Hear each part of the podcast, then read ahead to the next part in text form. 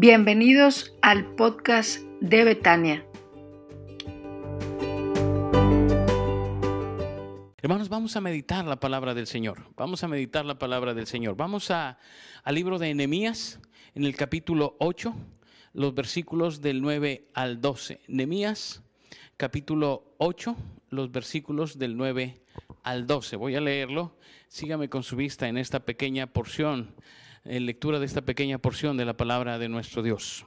Luego Nehemías, el gobernador, Esdras, el sacerdote y escriba, y los levitas que interpretaban para el pueblo dijeron, no se lamenten ni lloren en un día como este, pues hoy es día sagrado delante del Señor su Dios. Pues todo el pueblo había estado llorando mientras escuchaban las palabras de la ley. Nemías continuó diciendo, vayan y festejen con un banquete de deliciosos alimentos y bebidas dulces y regalen porciones de comida a los que no tienen nada preparado. Este es un día sagrado delante de nuestro Señor. No se desalienten ni entristezcan porque el gozo del Señor es su fuerza.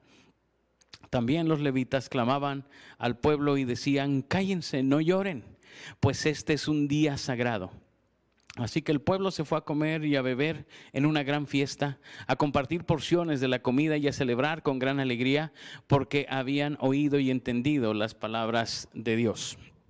Vamos a orar al Señor. Padre, gracias por este tiempo, Señor. Gracias por la bendición de estar congregados, Señor, reunidos con este solo propósito de alabarte, de bendecir tu nombre, Señor, de reconocerte por todo lo bueno que haces en nuestras vidas, Señor, de reconocerte porque has sido bueno hasta hoy. Hemos abierto tu palabra, Señor, y vamos a meditar en ella. Y yo quiero pedirte que hables a nuestros corazones. Quiero suplicarte, Señor, que tu voz se escuche con poder en nuestras vidas. Quiero pedirte, Padre, que sean gratos los dichos de mi boca y la meditación de mi corazón delante de ti. En Cristo Jesús. Amén. Hermanos, tomé esta porción de la escritura para hablar, he titulado al mensaje El gran deseo de Dios, el gran deseo de Dios. Y tomé esta porción de la palabra y parece que estaban celebrando el Día del Padre. Mire si no parece lo que está sucediendo en su casa. Dice, vayan y dice, festejen con un banquete de deliciosos alimentos y bebidas dulces y regalen porciones de comida a los que no tienen nada preparado. Dice más adelante, y el pueblo se fue a comer y a beber en una gran fiesta, a compartir porciones de comida y a celebrar, a celebrar con gran alegría. Parece que, que estaban celebrando el Día del Padre como nosotros, pero no era lo que celebraban, obviamente. Y quiero hablar un poquitito de eso, hermanos. El gran deseo de Dios. Nemías había regresado del cautiverio y estaban reconstruyendo la ciudad. Habían acabado la primera parte y entonces empiezan a leer la palabra y se da este, este festejo el que leímos. Quiero hablarle de este texto, del gran deseo de Dios. Hoy voy a hablar del gozo.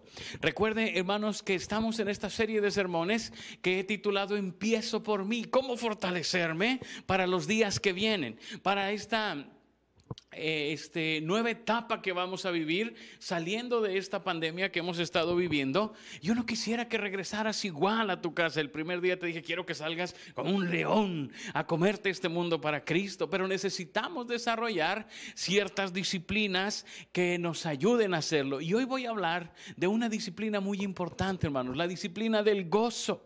Déjame decirte que cuando hablamos de gozo, debemos entender que más allá de una risa simplona, el gozo es parte del fruto del Espíritu.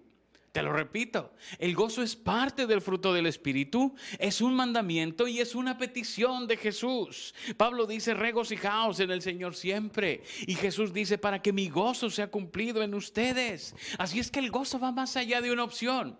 El gozo no se trata de que, bueno, yo soy serio. Sí, sí puede ser serio, pero el gozo es una parte del fruto del Espíritu. No podemos pensar que es opcional.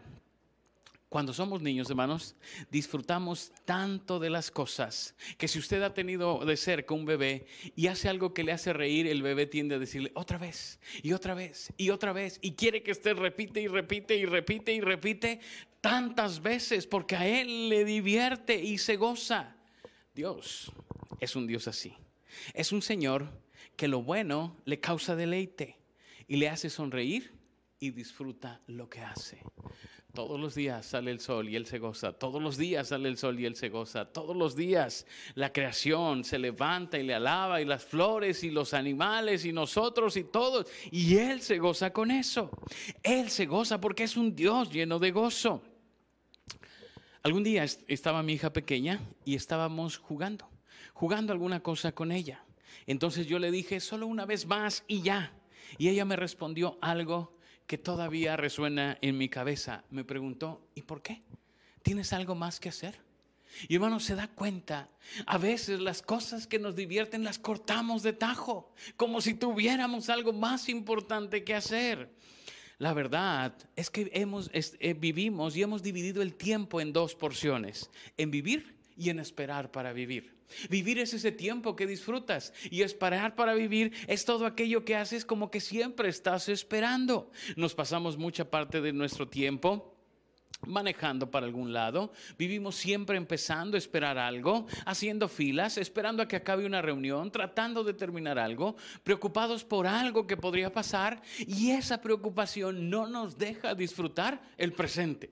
Vivimos siempre como, tengo que hacer más, tengo que hacer más, tengo que hacer más. ¿Y en qué momento te gozas de la vida que Dios te ha dado? Quizás por eso la Biblia es tan enfática en que el gozo es importante para los hijos de Dios. Quizás por eso, hermanos, es que tenemos que entender que no podemos pasarnos la vida matando el tiempo, porque realmente no matas el tiempo, matas tu propia vida.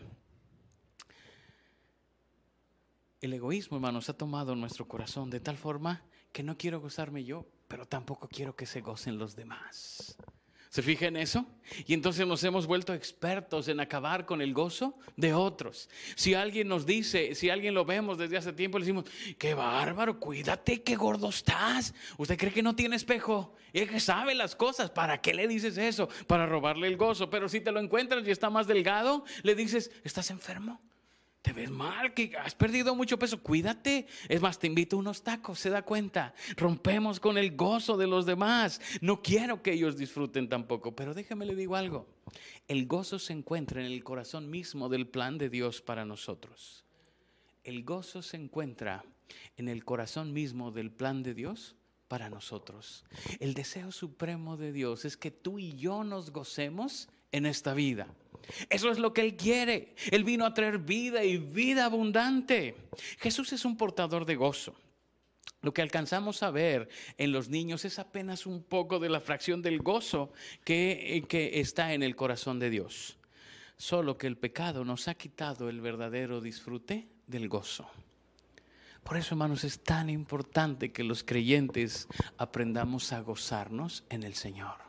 Porque es el gozo el que nos quita, el, perdón, es el pecado el que nos quita el gozo que Dios ha puesto en nuestros corazones. Jesús, después de enseñar a sus discípulos acerca de la obediencia, les habla acerca de experimentar el gozo en Juan 15, 11. Según Jesús, el problema es que no somos suficientemente felices. Así es que déjeme le digo tres cosas. Luis Smedes dijo, perder el gozo es perder nuestra razón de existir. C.S. Lewis dijo, el gozo es el asunto más serio que hay en el cielo. Pablo dijo, regocíjense en el Señor siempre. Insisto, regocíjense. La Biblia coloca el gozo entre las cosas que no son opcionales, es una orden y la falta de gozo es pecado y no puede tolerarse más. Así es que hermanos, quiero hablarle del gozo esta mañana, porque no puede ser que los cristianos seamos la gente menos gozosa. Que los cristianos seamos la gente que más se le nota la amargura en sus caras. Y andan así todo el tiempo y dice, ¿cómo estás hermano? Aquí en el gozo del Señor. No, pues ni me lo compartas. Está terrible si eso es lo que experimentas como el gozo. Por eso yo quiero hablarle del gozo. Y, mire que coincide con el Día del Padre, de veras que no lo preparé, pero habla de comida, de banquete, de bebida, dice ahí bebidas dulces. Así es que yo interpreto que se echaron hasta una coca sin azúcar, porque dice bebidas dulces, eso dice el texto y ahorita lo vamos a ver con más detalle. Quiero hablarle primero del origen del gozo en el versículo 9, el origen del gozo. Luego Nemías, el gobernador, Esdras y el sacerdote y el escriba y los levitas que interpretaban para el pueblo dijeron, no se lamenten ni lloren en un día como este, pues hoy es un día sagrado delante del Señor. ¿Qué había pasado en ese día?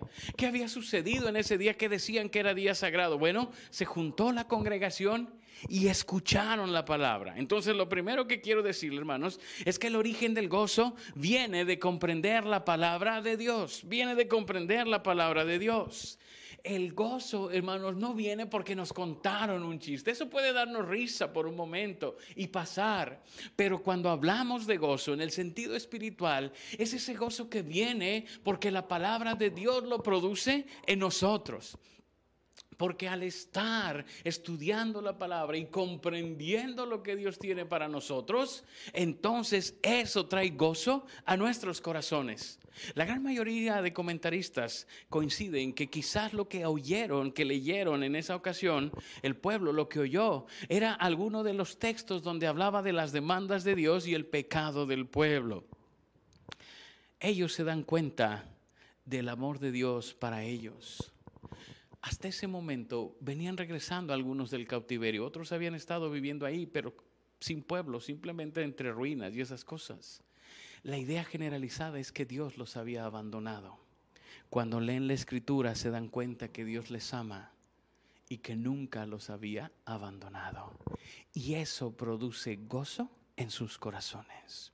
Hermanos, sospecho que no estamos leyendo suficientemente la Biblia y no la estamos comprendiendo de tal manera que no trae gozo a nuestros corazones, porque el pueblo al leer la palabra y al traducírsela y entender lo que decían, porque estaba escrita en hebreo y ellos ya hablaban arameo, que era una derivación del hebreo, y ya no era claro para ellos lo que decía, así es que tenían que estarles traduciendo. Cuando les traducen, ellos encuentran el gozo verdadero. ¿Sabe, El salmista dice, oh, cuánto amo yo tu ley. Todo el día es ella mi meditación. Ahí está el gozo. Nosotros hemos perdido el gozo porque no nos estamos acercando a la palabra del Señor, porque no hemos hecho lo suficiente para estar ahí y encontrar el gozo que Dios tiene para nosotros. Simple y sencillamente algunos ni siquiera están leyendo la Biblia.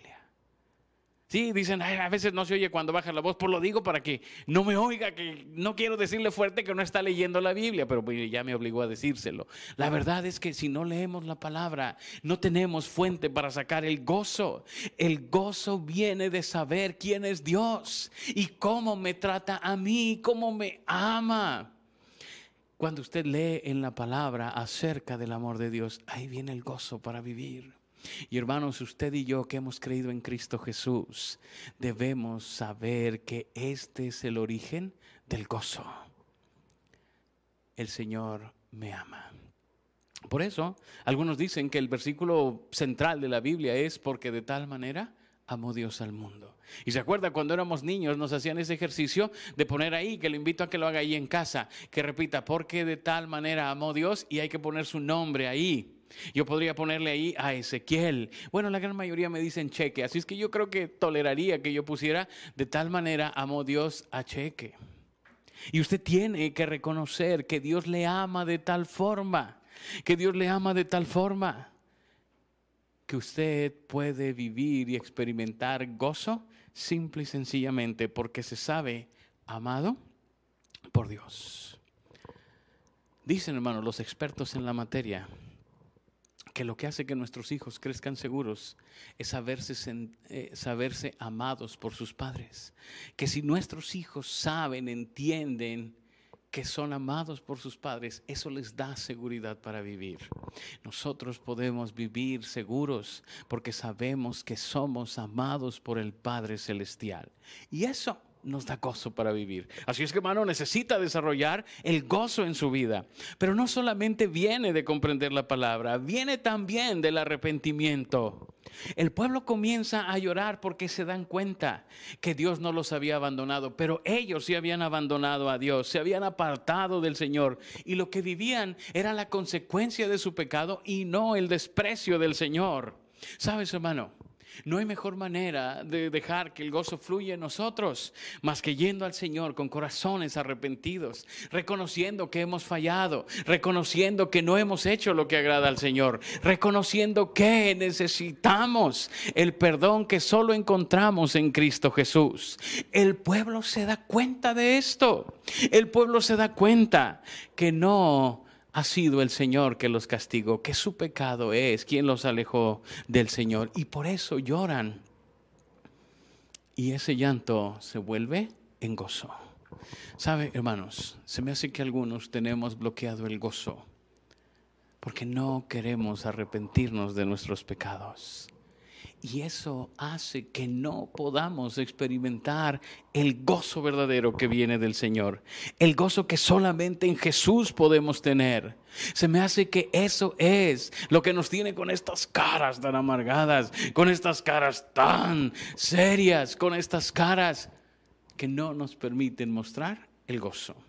Y cuando hablo del gozo, tengo que recordar a mi hermana Elisa, una hermana que pastoreé en otra iglesia, pero mi hermana era una ancianita que todo el tiempo andaba cantando. Todo el tiempo andaba cantando. Ella ya está en la presencia del Señor, cantándole al Señor allá en vivo y en directo. Así es que allá canta con una voz perfecta y maravillosa que aquí no tenía. No tenía una bonita voz. Sin embargo, no dejaba de cantar al Señor. Mire, alguna vez manejé un vehículo donde iban las hermanas de la femenil, iba ella, este, y íbamos andando y me dijo, oiga, pastor, le quiero pedir permiso para algo. Me dijo la hermana Elisa y le dije, dígame, hermana. Y me dice, ¿nos da permiso de cantar? Mi hija iba sentada junto a mí y ella estaba chiquita y su expresión fue, mm, lo que nos faltaba. Y bueno, empezaron a cantar las hermanas, y unas mejor que otras, pero iban cantando al Señor, dirigidas por ella, porque esta hermana decía, es que yo me nace cantarle al Señor, y todo el tiempo andaba sonriendo, y todo el tiempo andaba contenta. Experimentaba el gozo del Señor. Es ella quien le digo que una Navidad la fuimos a visitar el 24 de diciembre porque ya no tenía con quién pasar Navidad. Llegamos mi familia y yo con ella y salió, y ya estaba en pijama y eran como las nueve de la noche y me dijo, ah, pastor, no lo esperaba, no, venimos a, cenar con usted, trajimos la cena y me dijo, ¿vienen a estar conmigo en mi casa? Y le dije, sí, espérame tantito y se salió y nos dejó en su casa.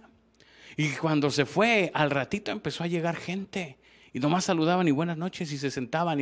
Y, yo dije, no traigo cena para tantos. No sé, pensé, fue a llamar a la familia para que se vinieran a cenar todos.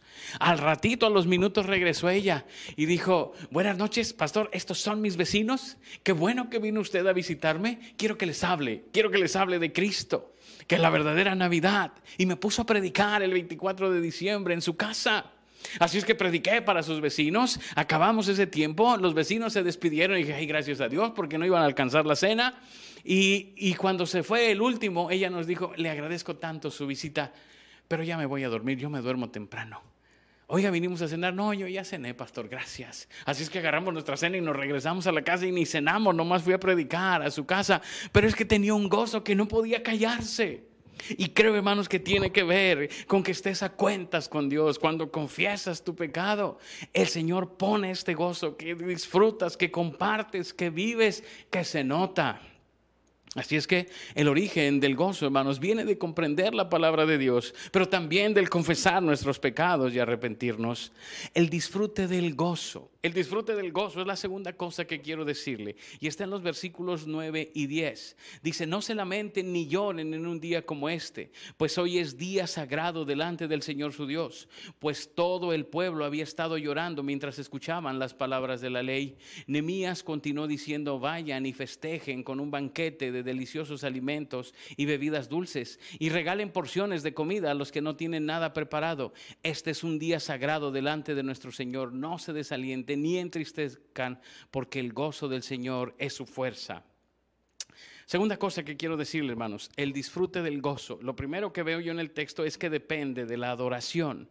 Depende de la adoración. Cuando tú disfrutas el gozo es porque vienes de adorar al Señor. Dice, pues todo el pueblo había estado llorando y escuchando, dice, mientras escuchaban las palabras de la ley. Nemías continuó diciendo, vayan y festejen con banquete. Primero depende de la adoración. Una búsqueda sincera de Dios trae gozo a nuestro corazón, hermanos. Mire, a veces tenemos fiestas, celebramos Y lo último que hacemos es dar gracias a Dios. ¿Se fija? Nos reunimos, platicamos, nos reímos y ya hasta que van a servir la comida, no, pues alguien que ore. Y damos gracias a Dios. ¿Por qué no empezar nuestros festejos con un tiempo de adoración al Señor? Si hoy van a festejar a papá, a lo mejor antes de todo den gracias a Dios por él, oren al Señor, alaben a Dios. Y luego que venga toda la fiesta.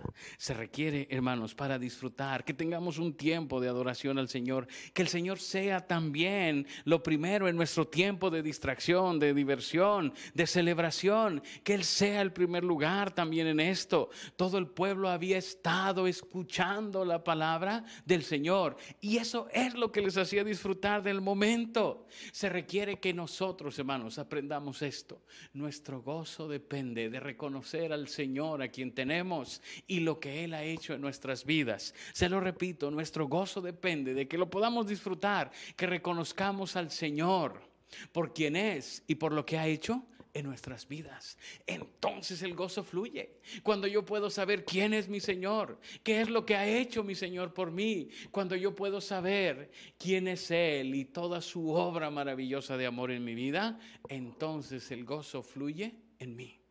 Y esto, hermanos, es algo que tenemos que aprender. Y esto es algo que tenemos que desarrollar. Déjeme le pregunto algo. Cuando usted se levanta o va a hacer algo en su casa y pone música, ¿qué música prefiere? Sí, yo, yo no tengo problemas, ¿eh? yo puedo oír cualquier tipo de música. El asunto es que prefiero iniciar mi día con una música que glorifique al Señor. Que me ponga en sintonía con Él, que me permita adorarle, que me permita cantarle. Ya después oiga lo que quiera allá con sus debidas limitaciones, ¿verdad? Pero empiece adorando al Señor, porque eso libera el gozo en nosotros. El poder adorar y reconocer al Señor, eso da oportunidad a que el gozo se desarrolle en nosotros y disfrutemos lo que estamos haciendo. Mire, usted puede adorar de muchas maneras al Señor, pero hágalo. Hágalo para que el gozo fluya en su vida. Porque hermanos, no podemos seguir sin dar el fruto del Espíritu y el fruto del Espíritu tiene que ver con el gozo. No se pierda la bendición de disfrutar esto que Dios ha hecho por nosotros. Permita que la adoración haga que fluya el gozo. Pero también no solo depende de la adoración, también depende de la acción. Mire lo que dice Nehemías les dijo, vayan y festejen con deliciosos alimentos y bebidas dulces y regalen porciones de comida a los que no tienen nada preparado.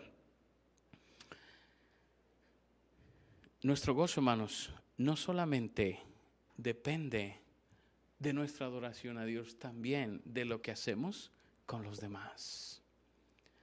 Me encanta el texto y me encanta más predicarlo el Día del Padre. Yo espero que me hagan caso esta vez en esto que dice. Porque Nehemías les dice, bueno, no basta con adorar al Señor y eso, eso es la parte inicial y básica y primordial.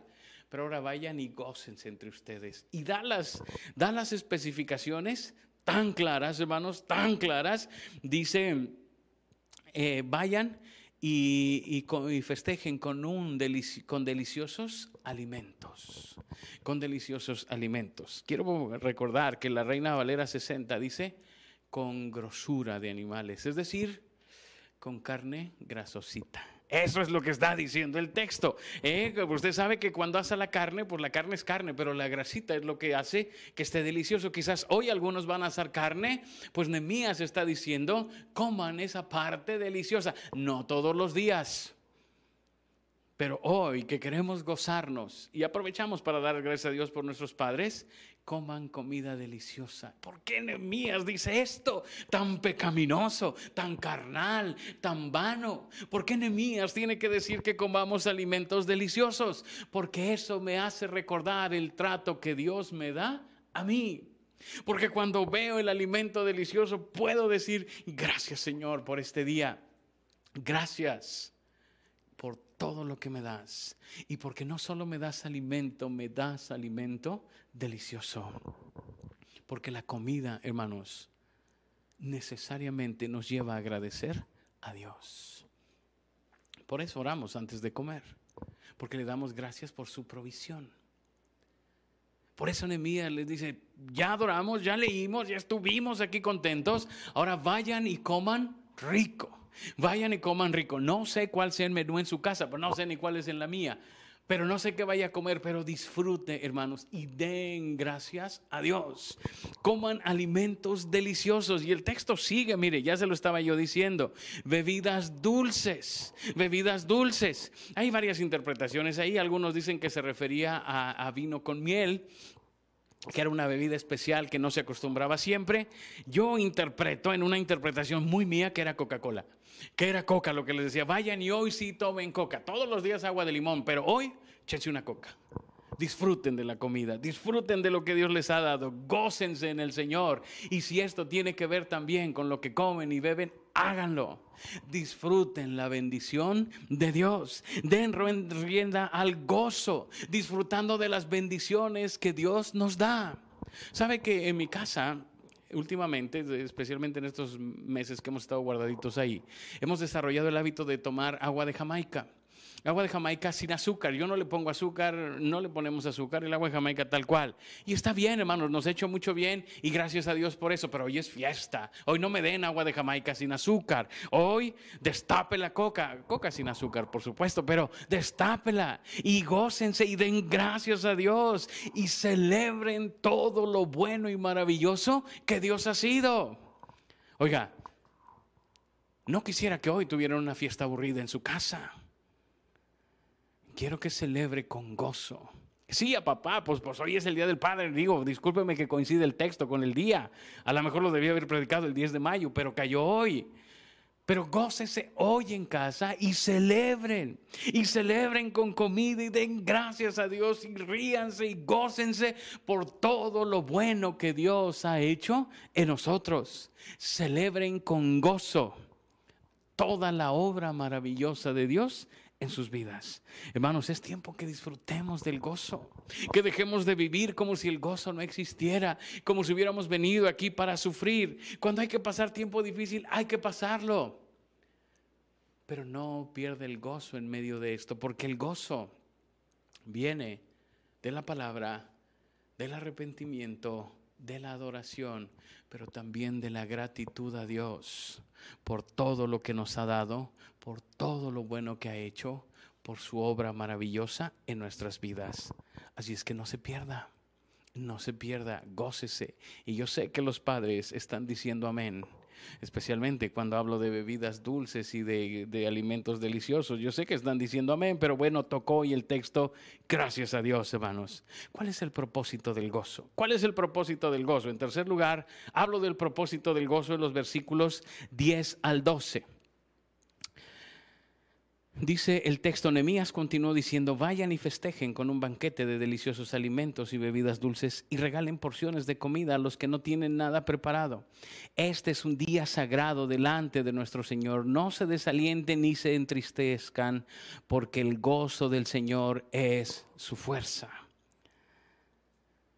¿Cuál es el propósito del gozo, hermanos? Que seamos fortalecidos en el Señor.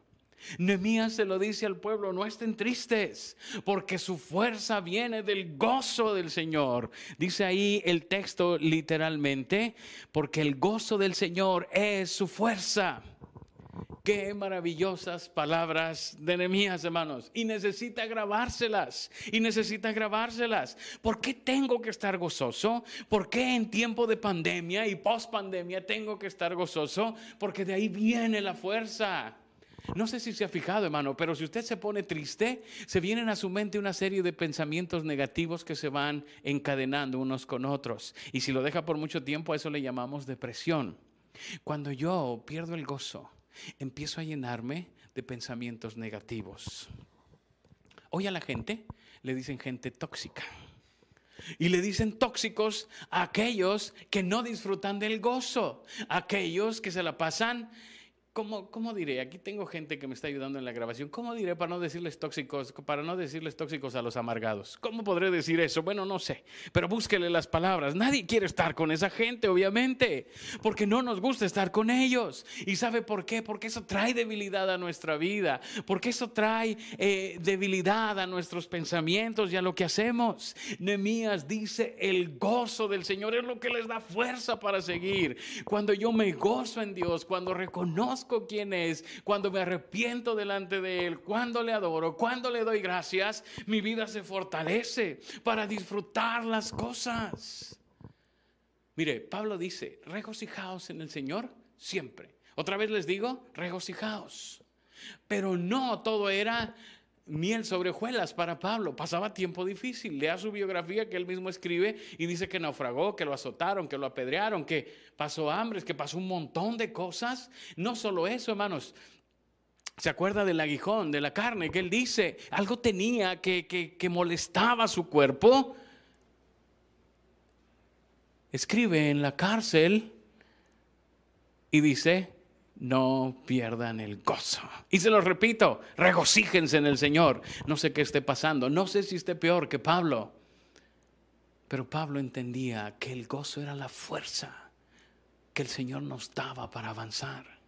Por eso es tan importante, hermanos. Ya he leído dos, tres veces que dicen, no, que los pastores, que dicen que la gente sonríe. Y yo me siento aludido en ese comentario. Pero, pero déjeme le digo algo, hermanos. Es que ahí está nuestra fortaleza. Es que ahí está lo que el Señor quiere para que vayas adelante. Tú sabes con quién te juntas y tú escoges las personas con las que estás. Pero hay gente que a través del gozo nos impulsa para vivir. Y hay gente que hace todo lo contrario. El gozo del Señor es nuestra fortaleza. No es algo opcional. Es lo que nos mantiene de pie aún en los momentos difíciles. Ustedes lo leyeron en mi Facebook. Pasamos tiempo triste con la partida de mi hermano, el doctor Escobar. Pero el gozo que Dios ha puesto en nuestros corazones de saber que Él hoy se goza en su presencia y que nos vamos a volver a encontrar, nos sostiene y nos fortalece, hermanos. El gozo es la fortaleza del Señor. Por eso mantenga una actitud de gozo. No se pierda. Quizás pasa por la enfermedad, mantenga la actitud de gozo en el Señor. No porque sea un man, no porque simplemente tenga que mantenerse gozoso porque sí, sino porque es algo que Dios produce en nosotros. Es algo que Dios ha puesto en nosotros y es algo que nos fortalece día a día. Por eso si hay propósito en desarrollar el gozo. Por eso es un fruto del Espíritu. Por eso tantas veces ese mensaje de mantente gozoso. A pesar de las dificultades, a pesar de lo que venga. Hermanos, en esta nueva normalidad que nos espera, tendremos que aprender a desarrollar el gozo como fruto del Espíritu para vivir en esa fortaleza que solo el Señor nos puede dar. Pero mire, no solamente el gozo nos sirve para ser fortalecidos en el Señor, nos sirve también para ser utilizados o usados por el Señor. Mire en la parte final, dice ahí, eh, les dijeron, así que el pueblo se fue a comer y a beber en gran fiesta y a compartir porciones de comida y a celebrar con gran alegría. ¿Con quiénes compartían estas porciones de comida? Dice, porciones arriba en el 10 dice, y regalen porciones de comida a los que no tienen nada preparado. Ahora el mandato es, el gozo no es algo que se quede dentro de ti y dentro de tu casa. Es algo que va más allá de la casa. Y vayan y compartan porciones de comida con aquellos que no tienen. Probablemente se refiriera a los pobres, no necesariamente al que no tuviera nada preparado porque no quiso preparar, sino a los pobres. Probablemente esté dando el mandato de vayan y den a los pobres también y que ellos sepan del gozo que el Señor ha puesto en sus corazones. Y a eso, hermanos, le llamamos testimonio. Y a eso le llamamos testimonio. Cuando tú puedes salir y servir a otros y compartir, oye, ¿y usted por qué está regalando comida? Simple y sencillamente porque Dios es bueno conmigo. ¿Por qué comparte conmigo? Simple y sencillamente porque Dios ha sido bueno conmigo y ha puesto un gozo que nadie me puede quitar. Esto, hermanos, es ser usados por Dios. No solamente el disfrutar yo de lo que Él hace, sino poder compartir de lo que Él hace. Y yo no sé si se ha fijado, hermanos, pero casi con esto completamos aquella palabra con que usamos para hablar del ministerio de la iglesia y que le llamamos pesca. Porque ahora hay proclamación. Y entonces podemos servir al Señor. El gozo, hermanos, es esto que nos capacita para servir íntegramente al Señor. No es una opción, es parte del fruto del Espíritu, es un mandato, es el deseo de Jesús para que mi gozo sea cumplido en ustedes. Así es que, hermano, yo le invito para que se prepare, para que se prepare para vivir una vida llena de gozo en Cristo Jesús, para vivir una vida llena de gozo en el Señor. Eso requiere que comprendamos la palabra, que nos arrepintamos delante del Señor, que le adoremos, que lleguemos a la acción y aprendamos a disfrutar de lo que Él nos ha dado y a ser agradecidos, que nos fortalezcamos en el Señor y que nos dejemos usar por Él. Así es que yo quiero orar por usted. Porque es probable que hasta ahora haya pensado que el gozo es una opción en su vida. Pero no, el gozo es parte importante del plan de Dios para nosotros. ¿Por qué no cierra sus ojos? Inclina su rostro y oramos al Señor. Padre, gracias por tu palabra, Señor. Quiero suplicarte que nos permitas crecer en esta área del gozo. Que nos permita, Señor, gozarnos con todo lo que haces en nuestras vidas. Que seamos más sensibles a todo, Señor, lo que haces, pero también a tu deseo de que nosotros vivamos esta vida con gozo. A que nosotros aprendamos a gozarnos delante de ti, Señor. Tú conoces que hay cosas ahí que están obstaculizando que el gozo fluya. Señor, si es distanciamiento de tu palabra, ayúdanos para acercarnos a ella. Si hay pecado en nuestros corazones, redarcúyenos de pecado, Señor. Si nos falta adoración, danos ese corazón sensible para adorarte. Si no somos suficientemente agradecidos, Señor, permítenos vivir unas vidas de gratitud hacia ti. Señor, fortalécenos a través del gozo que viene de ti para que podamos ser la luz y la sal de esta tierra, para que podamos compartir con aquellos que necesitan de tu amor, de tu poder, de tu gracia maravillosa y compartir el gozo que solo viene de ti. Señor, que el gozo no sea hoy solamente por la fiesta que tenemos, que sea algo que en nuestras vidas germine día a día, para que seamos cada día fortalecidos por ti. Gracias, Señor. Gracias por tu palabra. Trabaja en nosotros con poder. Señor, que cada uno de nosotros podamos de esta manera vivir para ti, agradándote en todo. Te lo suplico, Señor, en Cristo Jesús. Amén.